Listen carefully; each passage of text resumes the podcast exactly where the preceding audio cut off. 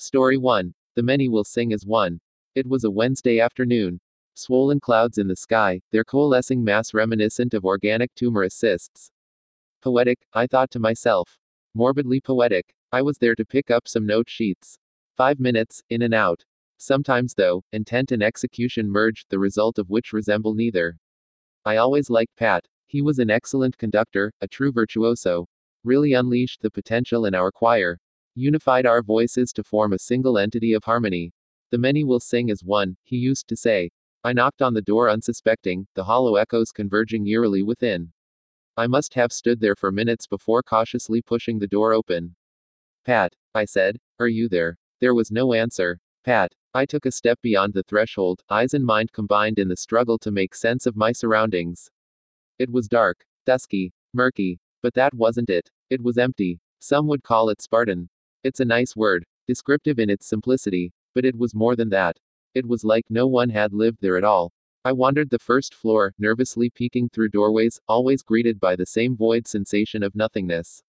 Pat, I wish I could tell you I heard nothing but echoes. I wish I could tell you that I didn't hear the chilling tune creeping into my ears. But I did, and I followed it. Down the stairs to the basement, legs shuffling to the alluring sound. Idly gliding past fading doors and crumbling furniture, a conglomeration of rot and decay. Into the room at the end of the hallway, centered in which was a shivering object shrouded by a white sheet, a disharmonious, perfectly imperfect vibration emanating from underneath. With trembling hands, I grabbed the sheet, pulling it down in one fell swoop. Aren't they beautiful? Pat's voice called in perfect unison with my anguished shriek. The pale, misshapen girls turned to face me, impossible as it may seem, the four of them intermingled at the throat, flesh and tissue and muscle fused together to form a single blasphemous entity. My choir, Pat said, his towering figure now beside me. My daughters. Their lips vibrated in cacophonous discordancy, rising and lowering in pitch, the violent tune of which made my ears bleed and mind unravel. Delicate operation it was, Pat said, had to be done minutes after birth to allow the vocal folds to properly bind and consolidate. A sharp pain in my neck as the needle entered. Just listen to them, Pat whispered into my ears. A beautiful crescendo of torment. I fell to the ground, legs and arms unresponsive. But they need guidance, Alicia, he said darkly. Your guidance. Darkness then, as my consciousness slowly faded, the tortoise choir and whispering voice of Pat the last thing I remember. Don't worry, Alicia. When you wake up, you will forever be a part of something magnificent. The many will sing as one. Story 2. Bedsores. At her age, death would have been ruled natural causes if not for the bedsores. That was one of the first things they would have taught him about her care, after feeding and cleaning her. They would have warned of the dangers of leaving her in one position too long the moment they taught him how to tuck the pillows in around her to prevent her from flailing herself into an unsafe position. They would have mentioned the painful wounds that had eventually opened up all along her back, arms, and legs. The possibility of the sepsis that killed her would have been on the tip of their tongue. But bedsores are bedsores, and they proved, at the very least, negligent homicide. As the jury filters out of the courtroom after passing their guilty verdict, they ask among themselves one question widower or not, what sort of father never holds their baby? Story 3. My mom was a fairy. She told me her big secret on the night we ran away from dad. Dad wanted to raise me in the human world by himself, she said, because being with a fairy isn't safe for regular kids. She didn't want him to take her baby away, and if I grew up special like her, I'd have a hard time with other humans.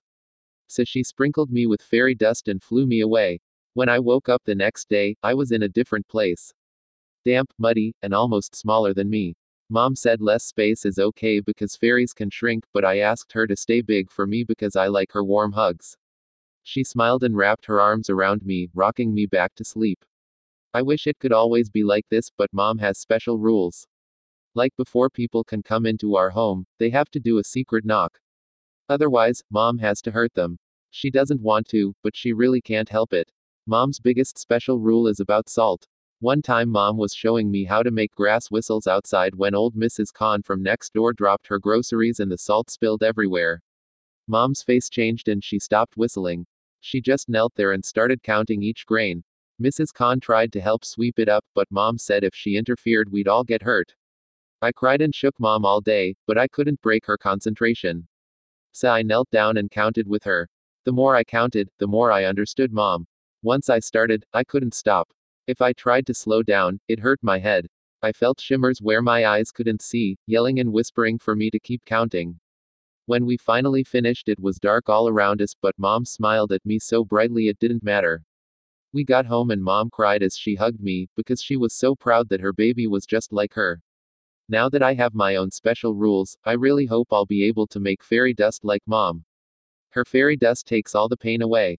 When I scratch myself, mom uses her power and sings to me until I feel better. I dream of pretty little girls with wings, and when I wake up, I'm okay again. Today I got up, but mom was still asleep. Fairies need to recharge after using their powers. I think that's why old Mrs. Khan was able to come in without doing mom's secret knock.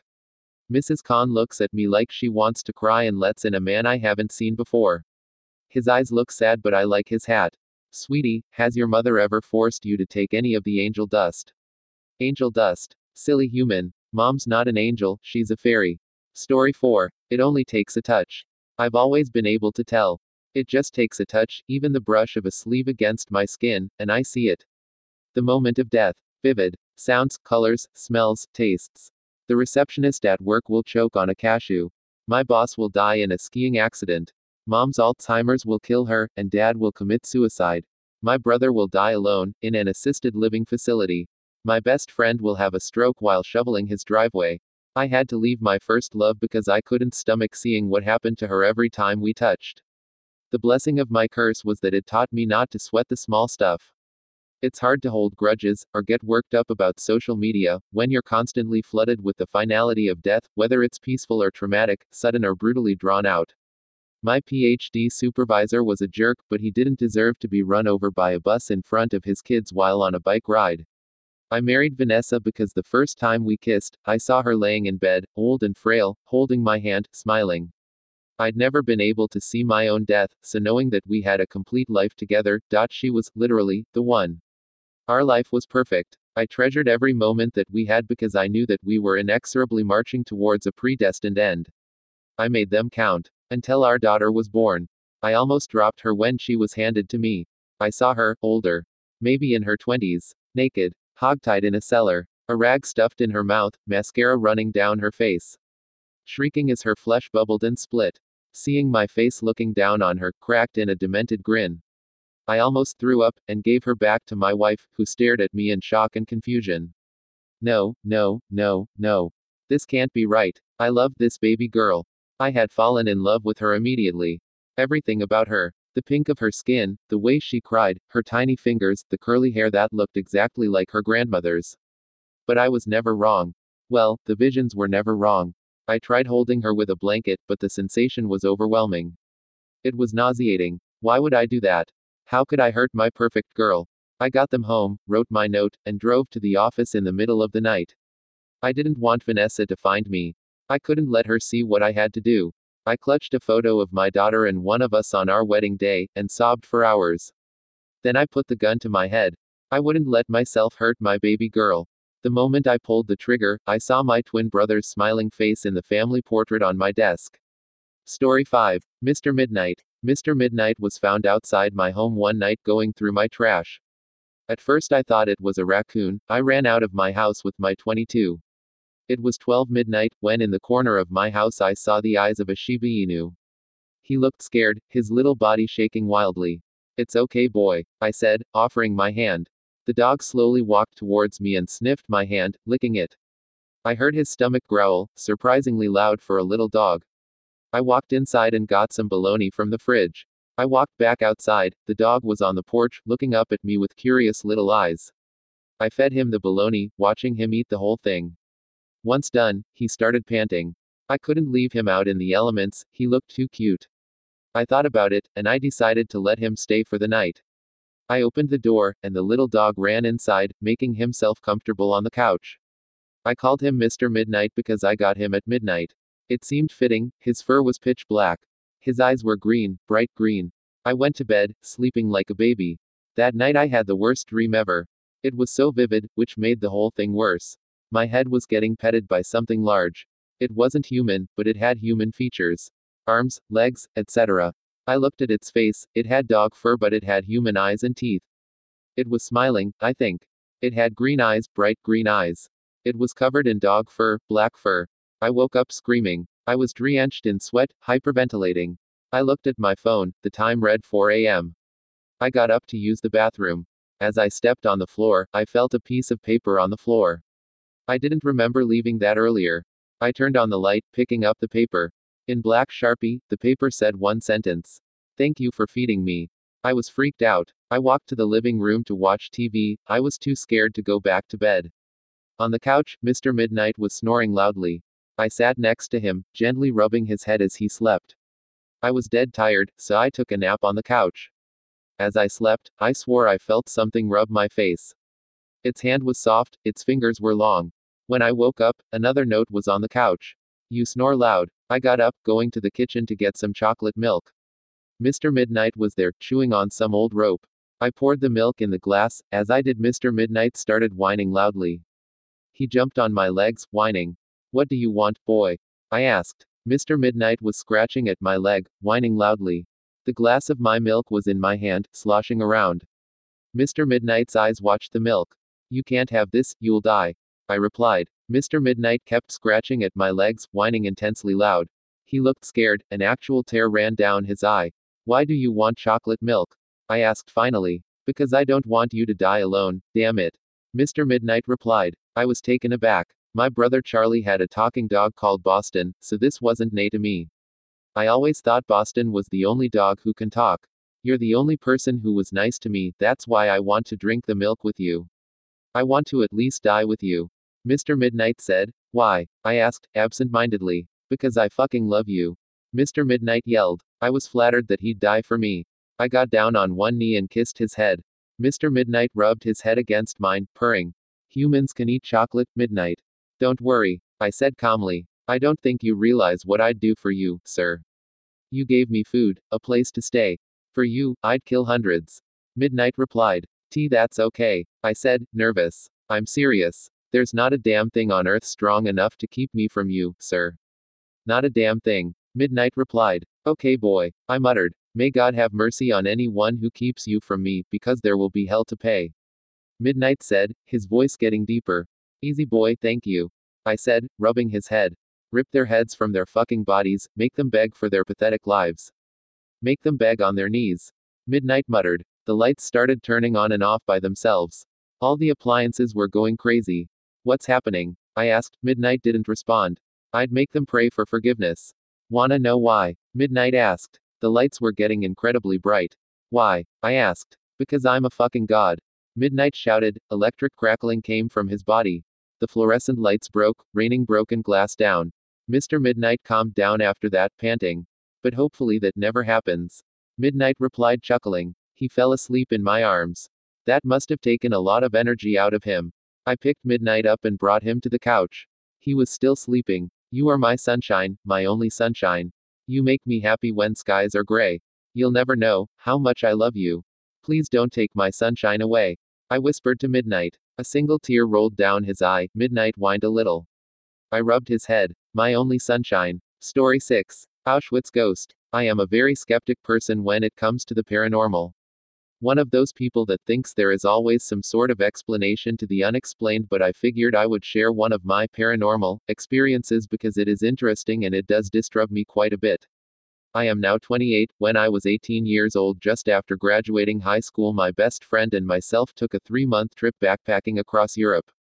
We are both big into World War I and World War II history, so any museum, monument, or memorial, we definitely went to check it out. We decided to do a week through Poland, starting in Krakow and ending in Gdansk. And we decided to make a day trip from Krakow to Oświęcim, where Auschwitz Birkenau concentration camp is located. All touted is such a solemn place with such a heavy history and deeply painful past, as we were both so interested in the Holocaust we were excited to go visit the museum and I am so lucky to have that experience. I had at this point in my life read so many books about the Holocaust and the Second World War and watched countless films and documentaries. I knew what I was in for going to this concentration camp museum, memorial. Obviously this isn't your typical, sightseeing, tourist museum. It requires much more respect, and you really need to go into the experience knowing that nothing good came of this place and that millions of people's lives were lost or destroyed here, and that is would not be a fun time. We were put into groups and given a tour guide to walk us around the various sites and buildings in the tour and to explain everything in detail. We were shown the prisoners' bunkers, the Nazi camp leaders' quarters and offices, a firing range, gas chamber, crematorium, gallows, and several buildings that were converted into museum areas with information. There was also a building just filled with rows and rows of mug shots of the prisoners. We walked the grounds of the memorial surrounded by electric fences, under the Arbeit macht Frei gate and of course the infamous train tracks where they would unload and sort the prisoners of the camp. We visited the building that holds all of the confiscated luggage and belongings for the prisoners laid out in the thousands, giving you an extreme scope of how many lives were lost there.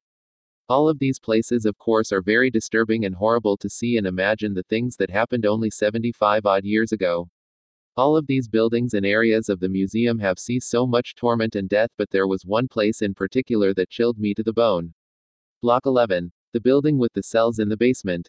Of course, anywhere in this museum gives you the creeps, but in this particular area, I experienced something I have no idea no to explain.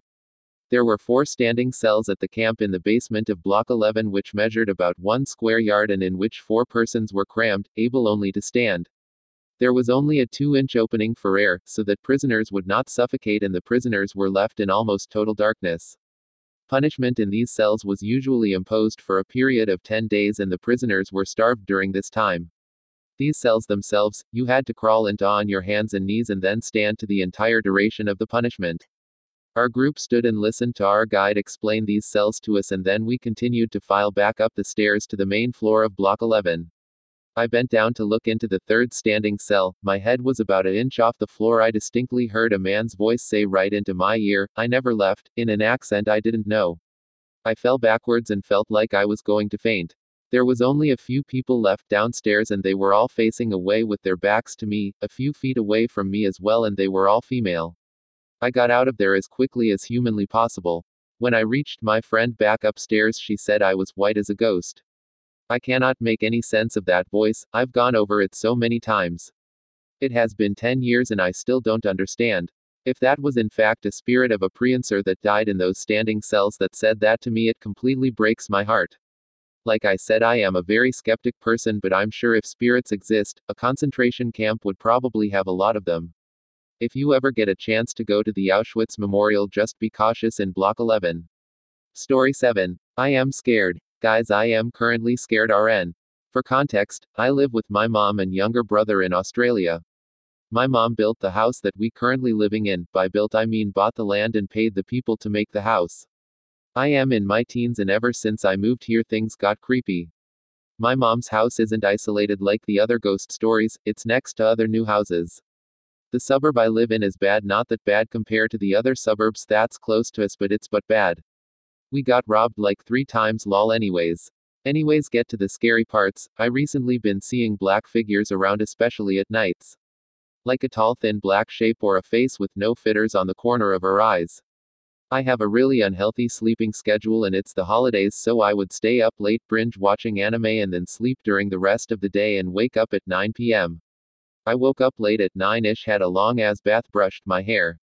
I went into the kitchen and got my dinner that my mom left for me. I warmed it up on the microwave and made tea. I took my tea and plate and sat at the dining table and started eating out of nowhere. I got the feeling that someone was watching me, so the screen door and the kitchen are literally right next to each other. I went to check if the screen door was locked, but it wasn't. I just panicked and locked it and went around the house to check if the other doors were locked. After that, I had to pee really bad, so I went to the toilet and there was this strange sound like sprinklers were on. I thought it was the toilet water, like you know when you flush, the water gets refilled and it makes that sound. But it turns out it wasn't. I checked by taking the top of the toilet head, but the water was already filled. We have sprinklers outside and I got scared quase it sounds like someone turned it on it might have been the neighbor's sprinklers the strange thing was when I flashed the toilet it stopped a huge part of me wanted to believe that it was the toilet water thing playing up. I came back and got a drink of water mind you I just had warm tea and it left a bitter taste in my mouth so I wanted to wash it out. I was drinking and I heard a crack sound coming from the TV room. I went to my mom's room to call her, but she was fast asleep, so I went to my room about to fall asleep to but then heard something move around the corner. I just prayed and started typing RN.